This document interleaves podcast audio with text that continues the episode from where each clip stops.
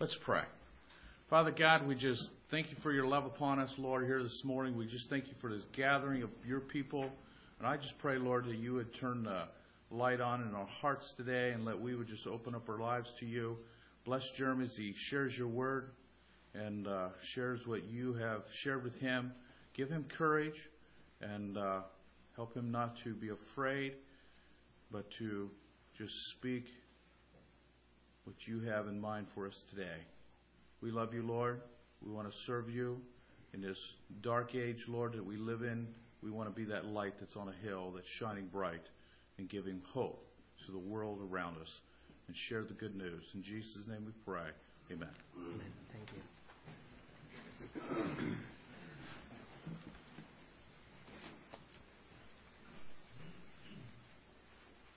Good morning. Greetings in the name of Jesus. Thank you, Brother Glenn. You said something in your prayer that confirmed what the Lord has in my heart. You said, May we be a light on the hill.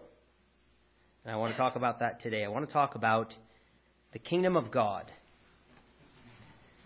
Something that, um, you know, we think of the word gospel, the good news. And, uh, you know, we've been raised up in this country, and we know we have thoughts that go through our minds when we think of the word, the gospel, the good news. We might think, I get to go to heaven. I don't get, I don't have to go to hell. That's good news. Uh, we might think that Jesus died for our sins and forgave us. That's good news. But what is interesting, if you just pick up your Bible and read through it, what the gospel, the main focus of the New Testament, of what the gospel is, the gospel was the gospel of the kingdom, the gospel of the kingdom of God. And when Jesus came on the scene, it's actually what his first words were preaching. When we see him in his public ministry, the first thing we see is him preaching the kingdom of God. He says, Repent, for the kingdom of God is at hand. It's near, it's right about to happen. That was his theme. That was John the Baptist's theme. Before Jesus even came on, repent, the kingdom of God. The Jews were looking for this kingdom. They were waiting. They didn't know what it was going to look like, but they were waiting in anticipation for the Messiah to come and to set up a kingdom.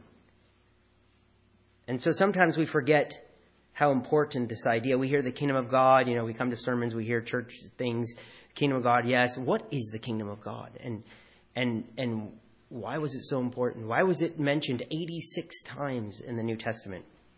Why did the Lord's Prayer start with the kingdom of God and end with the kingdom of God? Why did the Sermon on the Mount start with the kingdom of God and end with the kingdom of God? Why did half the prayer of the Lord's Prayer seem to be about the kingdom of God? Thy name be glorified, thy will be done, and thy kingdom come. Somehow, in Jesus' mind, the kingdom was important. In fact, he told his disciples, I must preach, I must preach the kingdom of God to other cities for therefore am I sent. I'm sent for this purpose. God sent me. My Father sent me to this earth for the purpose of preaching the kingdom of God. Jesus told many parables, many stories to illustrate the kingdom. He said, The kingdom of heaven, the kingdom of God is like this. It's like a mustard seed. It's like a five wise and five foolish virgins. He was constantly trying to get people to understand the kingdom of God.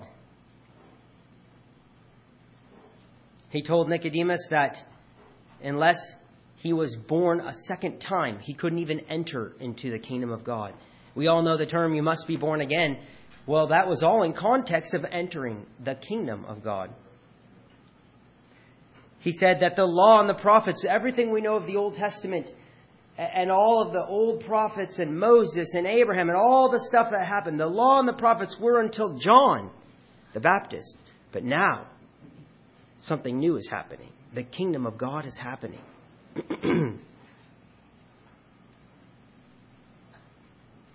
well, for um,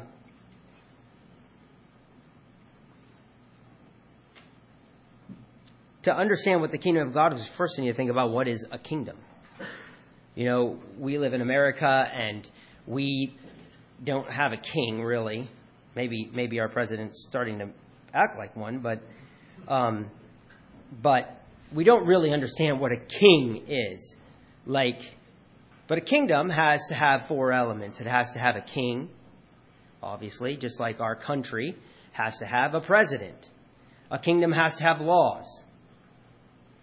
A kingdom needs to have citizens, and a kingdom needs to have boundaries. We all know where the United States starts and where it ends.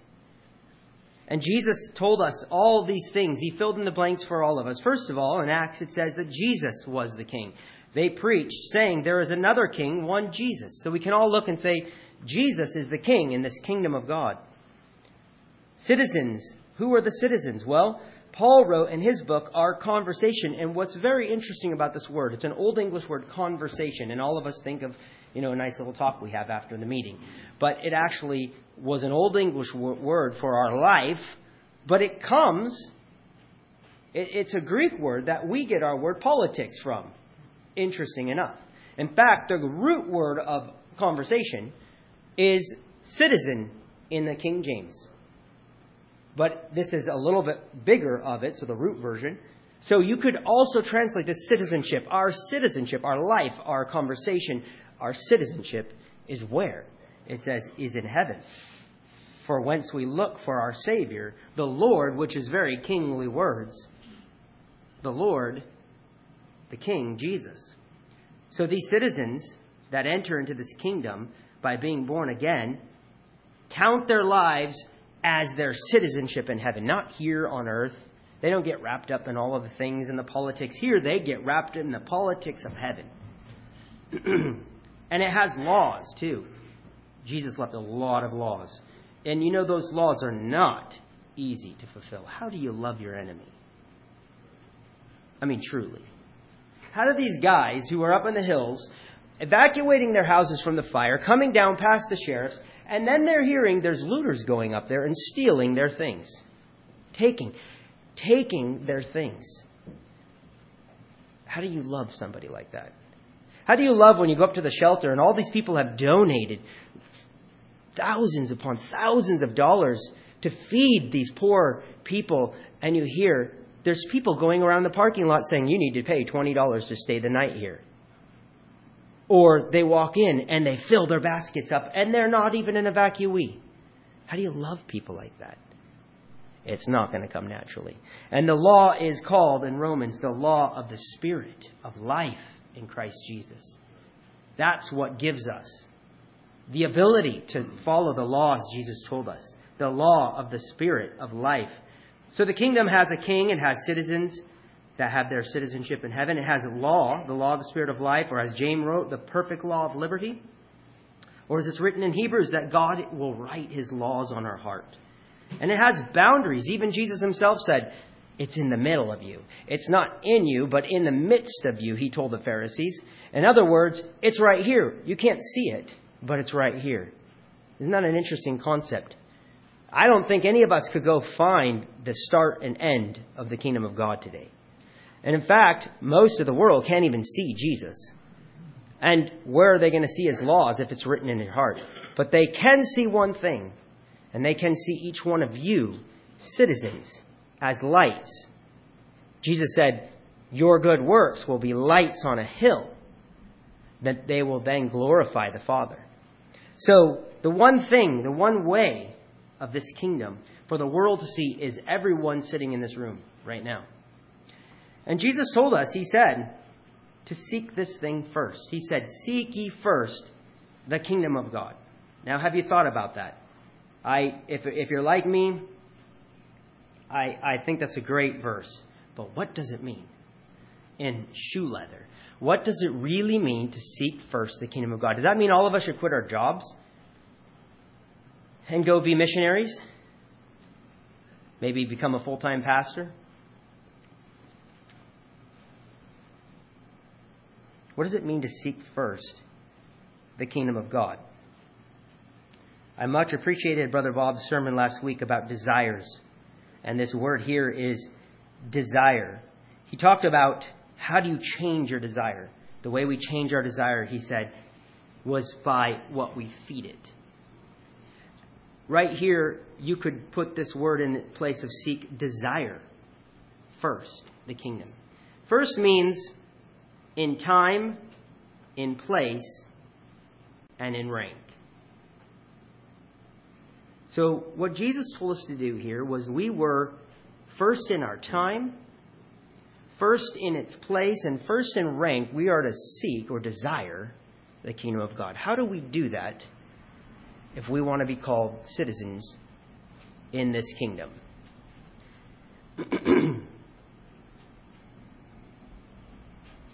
in context, we could all turn there. If you could turn to Matthew chapter 6, right in the middle of the Sermon on the Mount, let's just read it in context together.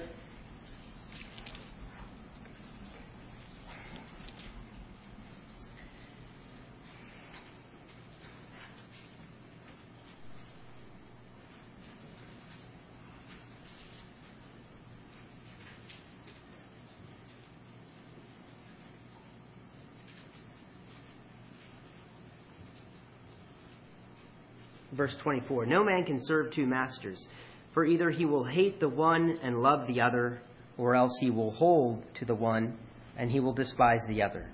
You cannot serve God and mammon, or I could put money there. Therefore I say unto you, take no thought for your life. Or we could put, don't be stressed out or anxious about your life, what you'll eat, what you will drink. For your body, what you will put on. Is not life more than food, and the body more than clothes? Behold the fowls of the air, for they sow not, neither do they reap, nor gather into barns, yet your heavenly Father feeds them. And ye not much are ye not much better than they? Which of you by taking thought can add one cubit unto his stature?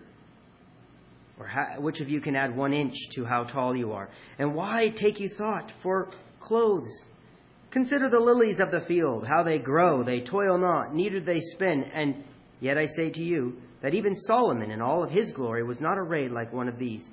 Wherefore, if God so clothe the grass of the field, which today is and tomorrow is cast into the oven, shall he not more clothe you, O ye of little faith? Therefore, take no thought, saying, What shall we eat? What shall we drink? Wherewith shall we be clothed? For all these things do the Gentiles seek, or they desire. For your heavenly Father knoweth that ye have need of all these things. But seek first the kingdom of God and his righteousness, and I underline the word his, and all these things shall be added unto you. Take therefore no thought for tomorrow, for tomorrow shall take thought for the things of itself. Sufficient unto the day is the evil thereof. So Jesus tells us that our one desire, our one passion, should be the kingdom of God. Our number one in our life. I want you to think about that this last week in your life.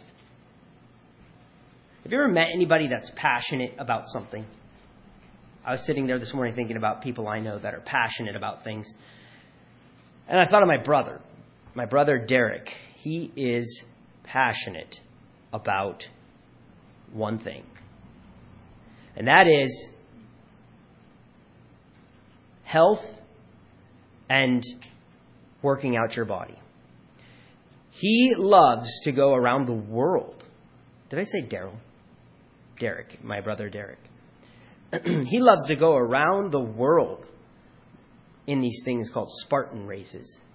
And these things are where they will say, okay, you'll have to climb up this log and you'll have to roll over this thing and you'll have to climb up this fence and you'll have to go down this hill and you'll have to roll this thing up this over here. And and and everybody's going through this and he works and he works and he works himself works himself out works himself out. Every time i meet him and see him he's talking about what is my diet? What am i doing? How am i? He said he said food is fuel and nothing more.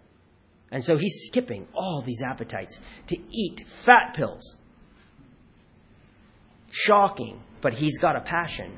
He has a desire Everything he does in his life revolves around it. You know, he still has a job. He doesn't run Spartan races every day. Um, he still drives a car around and puts fuel in it and all of that. But everything he does is driven by a passion. And that is this one goal in his life to, to win a Spartan race. And there's other ones that he does too. I don't even know all the names. He travels to Switzerland, I heard to be in these races and, and in these championships. He has a passion. And this is what Jesus is talking about. He's asking you, what are you passionate about? Where do you spend your time and your money? You know how to ask, what are you passionate about? Just, just ask what you talk about. Think through your life last week. What did you talk about? What were the things in your life that, that got you talking excitedly when you were talking to that person?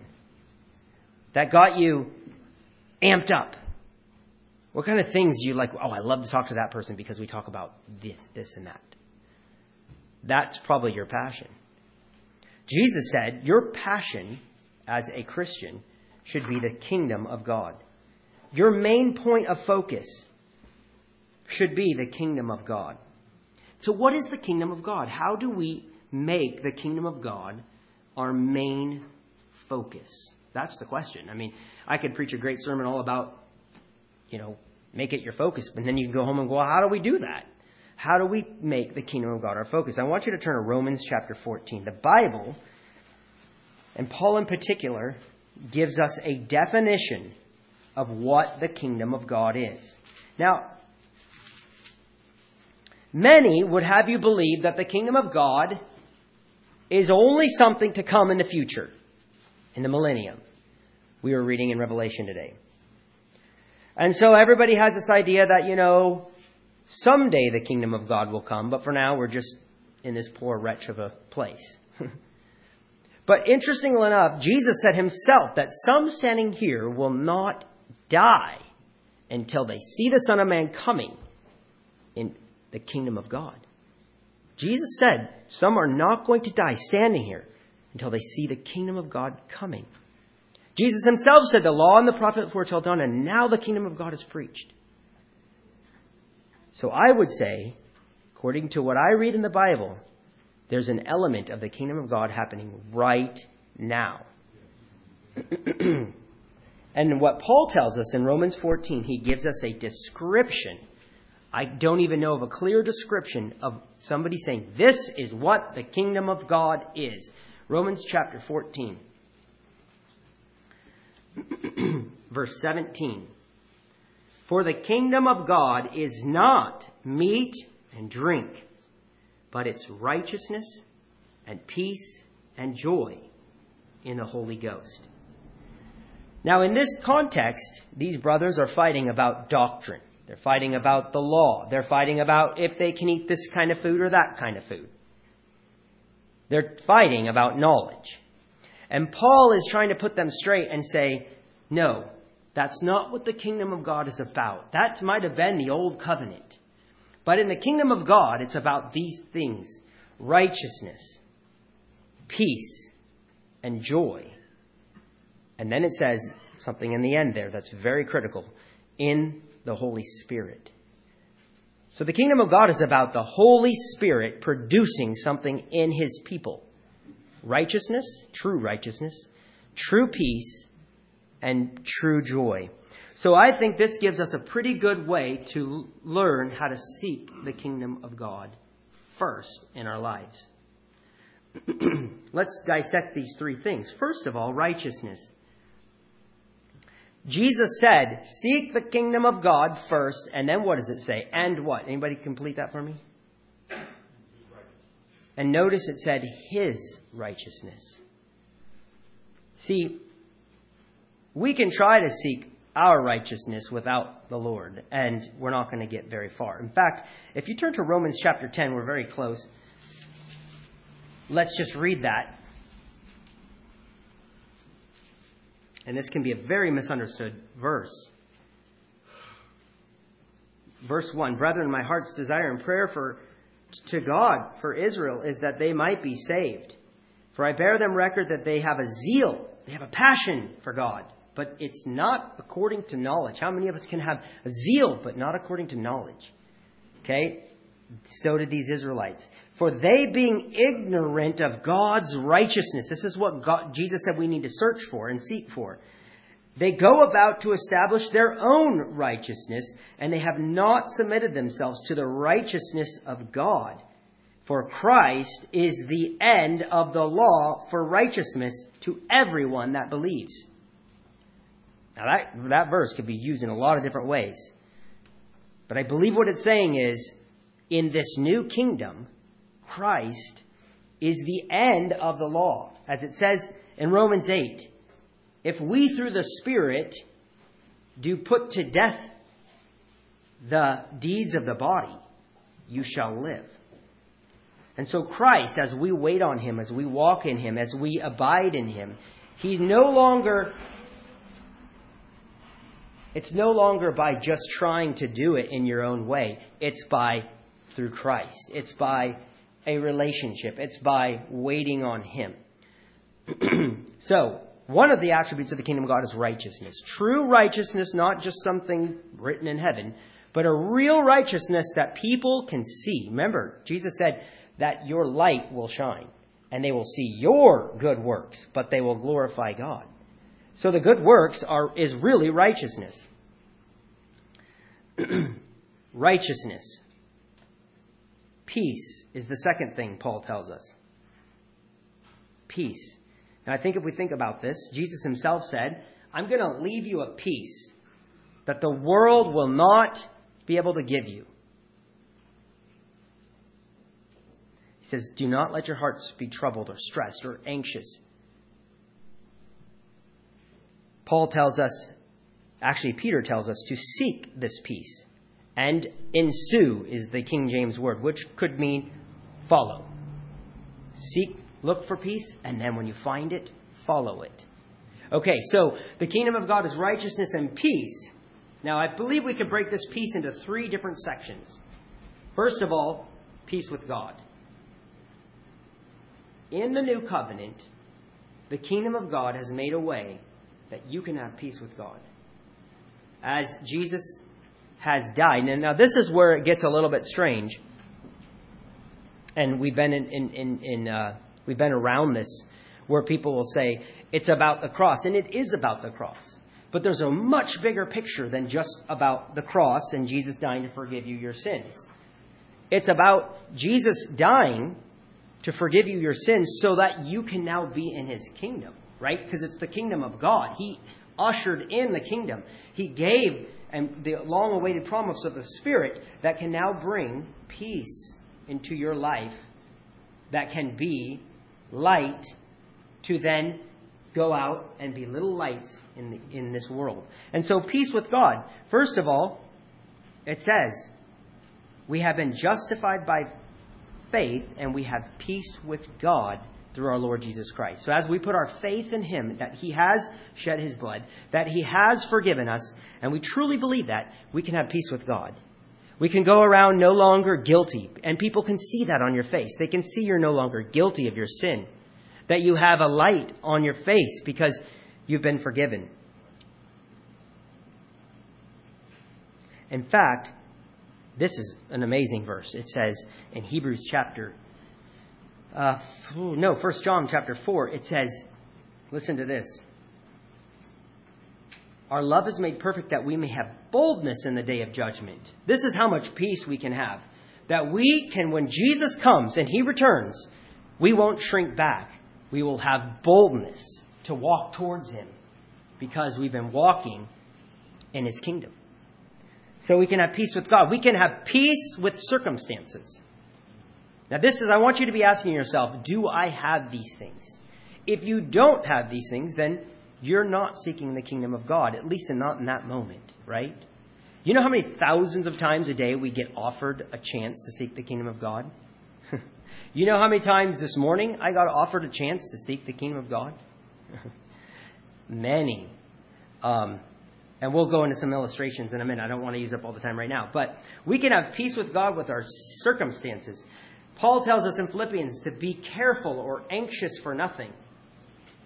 Now, I want you all to think back this last week. Was there a time you were stressed out about something? Yeah, I felt it trying to find my shaver. Little guard. I was, we were going to be late. You know, I, Sunday mornings I'm always like preaching, typing my sermon up right to the last minute.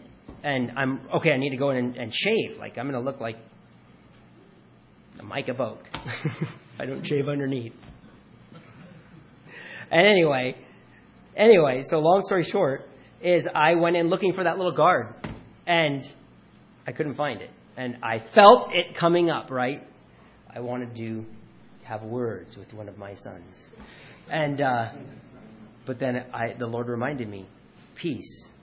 You know, this is your opportunity seek, to seek the kingdom or destroy your testimony to your children and to those around you. This is your opportunity to seek the kingdom of God. When you find it, that peace, pursue it. And so I said, Yes, Lord, I won't yell at any children. And um, anyway, so we need to be peaceful in our circumstances.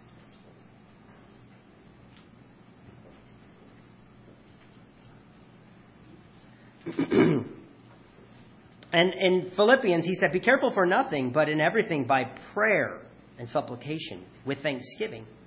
Let your requests be made known unto God, and the peace of God, which passes all understanding, will guard your hearts and your minds. Okay, so if the kingdom of God is peace, and you're offered the opportunity to seek it,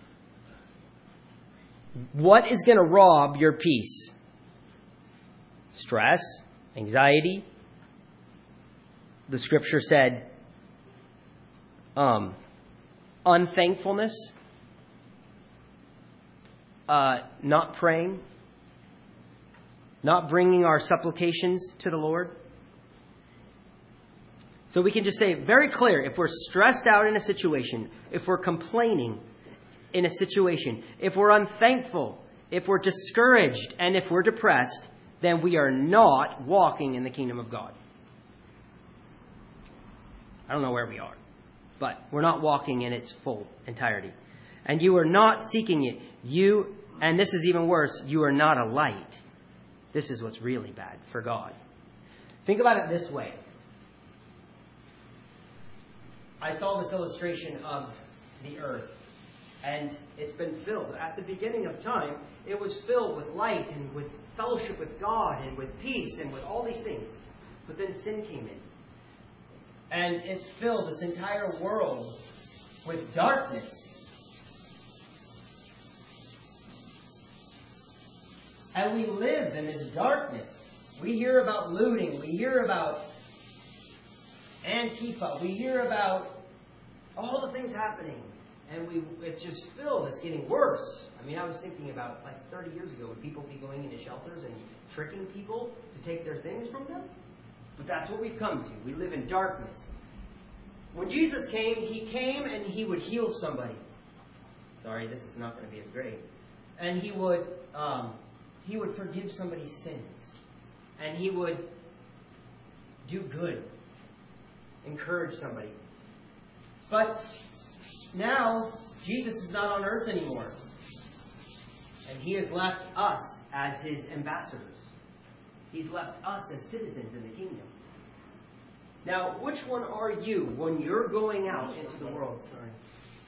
Oh, thank you. Was I got some water? Um, that help, yeah.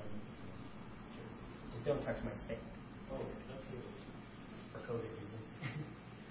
um, Jesus has us as citizens here, and we have many, many opportunities, thank you, to seek this kingdom and be little lights as we go out. And like this little area is like a light away from the darkness. That people can see the kingdom. They can see righteousness in your life. They can see this guy has peace. Like, that's what was so amazing about Jesus. When he was on the ship and the storms were coming in, he was, he was, people were shocked. How can this guy be sleeping on a pillow? It says pillow. And he was, he was at peace, and he came up and he had everything under faith because he was trusting God. And so my question is, what are you? What are we? Are we this empty shell that the world just sees more darkness in? And we just shame the kingdom of God? You know, the world is tired of this kind of Christian that has no light. All he is is a professing Christian. He just says, I'm a Christian, but there's no kingdom of God coming out of him righteousness and peace. So, are you at peace with your circumstances? And like I said, you have thousands of times a day that the kingdom of God is offered to you. Thousands. and you can make a choice. It's your decision at that moment to say, I accept this. Why do we accept it? If we believe the Bible, it says this He works all things together for our good. So, if this building just burnt down, we could complain and be unthankful, or we could say, Thank you, God. Why do we say thank you? Because we know you allowed this for some reason, for our good. See that concept? That concept is we can be a thankful people because everything we know that comes from our Father's hand, that is allowed into our life, is for our good.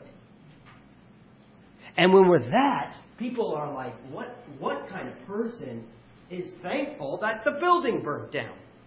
Because I trust my God, and I know God works all things together for good, and that's his kingdom. And that's what Jesus was in everything. we can also be peace with men. Jesus said, If you do not forgive men their sins, you will not be forgiven. He said, Even when you come here in the morning to worship God and you remember, Brother, Brother Dennis remembers Brother Caleb has a something against me. You should get up and go outside and make it right. Because what's far more important than all of this is peace. I'll tell you a little story. Yesterday, uh, we had Dennis said we were going to go up to the shelter, and so we were we were going to go. And I uh, I had three things I wanted to do, and they were all good things. Number one, my wife wanted me to wash the car. Is that wrong? No. In fact, it might be in the kingdom thing, right? Number two, my wife thought I should be 10 minutes early because she had been there the day before and said, uh, if you're there 10 minutes early, you can relieve the person at the shelter because it takes like 10, 15 minutes to sign in, and then you're 10, 15 minutes late in there. So I'm thinking, I don't want to be mean to that guy. You know, the poor guy there, he's waiting to go home, and I don't want to be the lazy one. So then I even told Dennis, hey, I'll be there at this time. Well, you know, I'm out there washing the car, and I'm starting, these thoughts are coming in like, why would my wife ask me to wash the car right before I need to leave? This is just like, can't we just wash the car another time? Like, who cares about all the bugs and the dust on here? We're different in this way. and, but, now, what is that? That is, that is, uh, unthankfulness. That is not trusting God coming into my life, trying to take away my peace, right? And at that moment, I walked in and I was like shuffling things, and I didn't want to be late, like ruin my testimony to Ford Dennis, and and I wanted to be on time up at the shelter. And so I walk in and I'm huffing, getting stuff in, you know, and my wife says, "Don't lose your peace over this." And I'm like, uh, and in my heart, first I thought, "Yeah, it was you that you know asked me to wash the car," and then I thought, "Wait a minute, step back from the greater picture of all of this." Like I'm, I'm trying to help my wife do a good thing. I'm trying to be a good example to Dennis. I'm being on time, and I'm trying to go up and help feed people. And yet I'm gonna push the Holy Spirit out of my life, and I'm gonna now invite darkness into my life and say some cruel thing to my wife, and then probably say something mean to Dennis, and then miss the Holy Spirit's voice at the shelter. And what good was it? See what I mean? We do that. We do it so often. And what we're doing is we're not walking in the kingdom of God. We're missing the opportunity for peace. So, what did I do in that situation? I'm not always great at this, but she reminded me of not losing my peace, and I, you're right. And so I just accepted it. So I was five minutes late, and guess what? I even showed up on time to where I was. We were we were done signing in at the dot for or twelve o'clock, and I went to we went and got my job position. And at one point during that time, I just sensed the Lord wanted me to ask this one guy a question. And I asked him, and he told me a testimony about how the Lord, he had been praying to the Lord, and the Lord stopped the winds, and um, he was crying as he was telling me the story. He got all teary eyed, and he was telling me about how he had prayed and then and they lost these three horses and they were looking for the horse and he had prayed and anyway somebody found them down the road after they left and anyway it, it was neat. I might have missed all of that. I might have missed the opportunity to, to fellowship with somebody who was excited about god because i was now had pushed the spirit out of my life and that's the danger we are and that we're not a light So we have peace with all men. So we have righteousness, peace with God, peace with our circumstances, and peace with men. If we're harsh, if we're unmerciful, if we're unforgiving, we are not walking in the kingdom. You are not seeking it, and you are not being a light. And if anything, you're ruining your light. Not only are you not being a light, you're ruining the light. The little bit of light that there is. And think of this world of how much hypocrisy it's seen. How much word only Christianity, profession only it's seen. It's full of it. What it needs is people who are walking in the light. And also, you're not helping your brothers and your sisters stay focused. If you sit there and start complaining, and then you cause the next guy to start complaining about something maybe the Democrats did or whatever, you know, you are not walking and you're actually affecting the brother. We're not sharpening each other. We're not, and that's what I want to get to. Why do we even come together? I never got to joy, so let me finish that. And joy. Where righteousness, peace, and joy. See, in the Old Testament, it was just righteousness, right? And it was man's righteousness with somber faces. You know, yes, we're going to fast and we're going to, you know, all of that. In the new covenant, it's righteousness, but with peace and joy. That's what it should be. It should be, it should be that when people see a Christian, they want what he has. They want the peace and joy he has. They see the righteous works, but they also want the righteousness and peace he has in his life with God.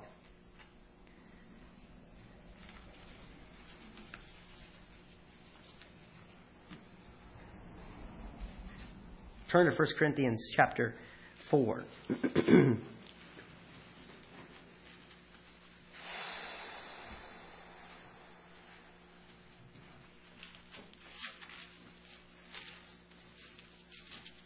Verse Um, 20.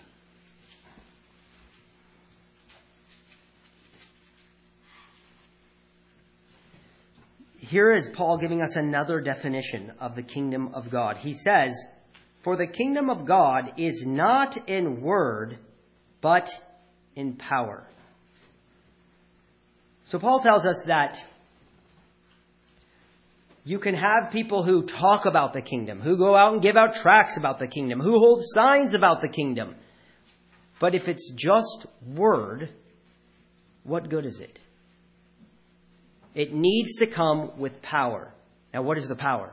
Well, I believe it's the righteousness, the peace, and the joy of the Holy Ghost. It's the power of God people see in your life that is what matters. And doesn't that line up with 1 Corinthians chapter 13? And though I have all knowledge, I mean, if you got up every morning at 3 a.m. and studied every doctrine there was, and you knew the Bible from back to front, and you did not have the power of God in your life, true love, what good is it? If you came here every week and learned tenor and soprano and bass and tenor, oh, sorry, okay, you know what I'm talking about, all those four things, and you had the whole book figured out, but you didn't have the power of God, it's all useless.